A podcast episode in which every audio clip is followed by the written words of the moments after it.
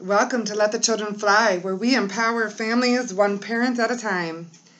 Today I want to talk about memory stones.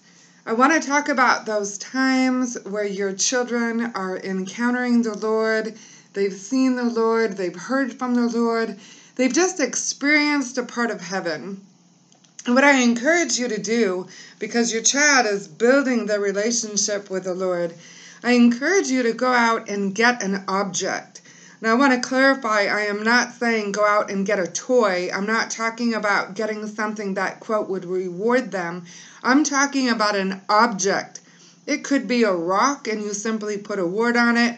It could be something that is symbol- symbolizing what the Lord has said or done.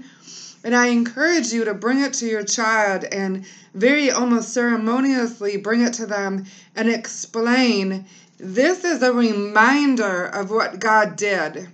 Remember when he told you that word about uh, you know us moving and we are now in our new location. This object is a reminder of his faithfulness. Remember the time that you had asked for help and God came through for you in your time of need. This object is a is a reminder of that. And I encourage you to put these reminders, these objects on their dresser. And again, they're not necessarily something that should be played with, but something that should serve as reminders. In over 18 years, you will have a collection, you will have a treasure box of the different objects, of the reminders of what the Lord has done specifically in their life. I also encourage you in the days to come, let's just say you have an object that is symbolic of a word that the Lord gave them that was about his faithfulness, and they got to taste and see that he was good and that he was faithful.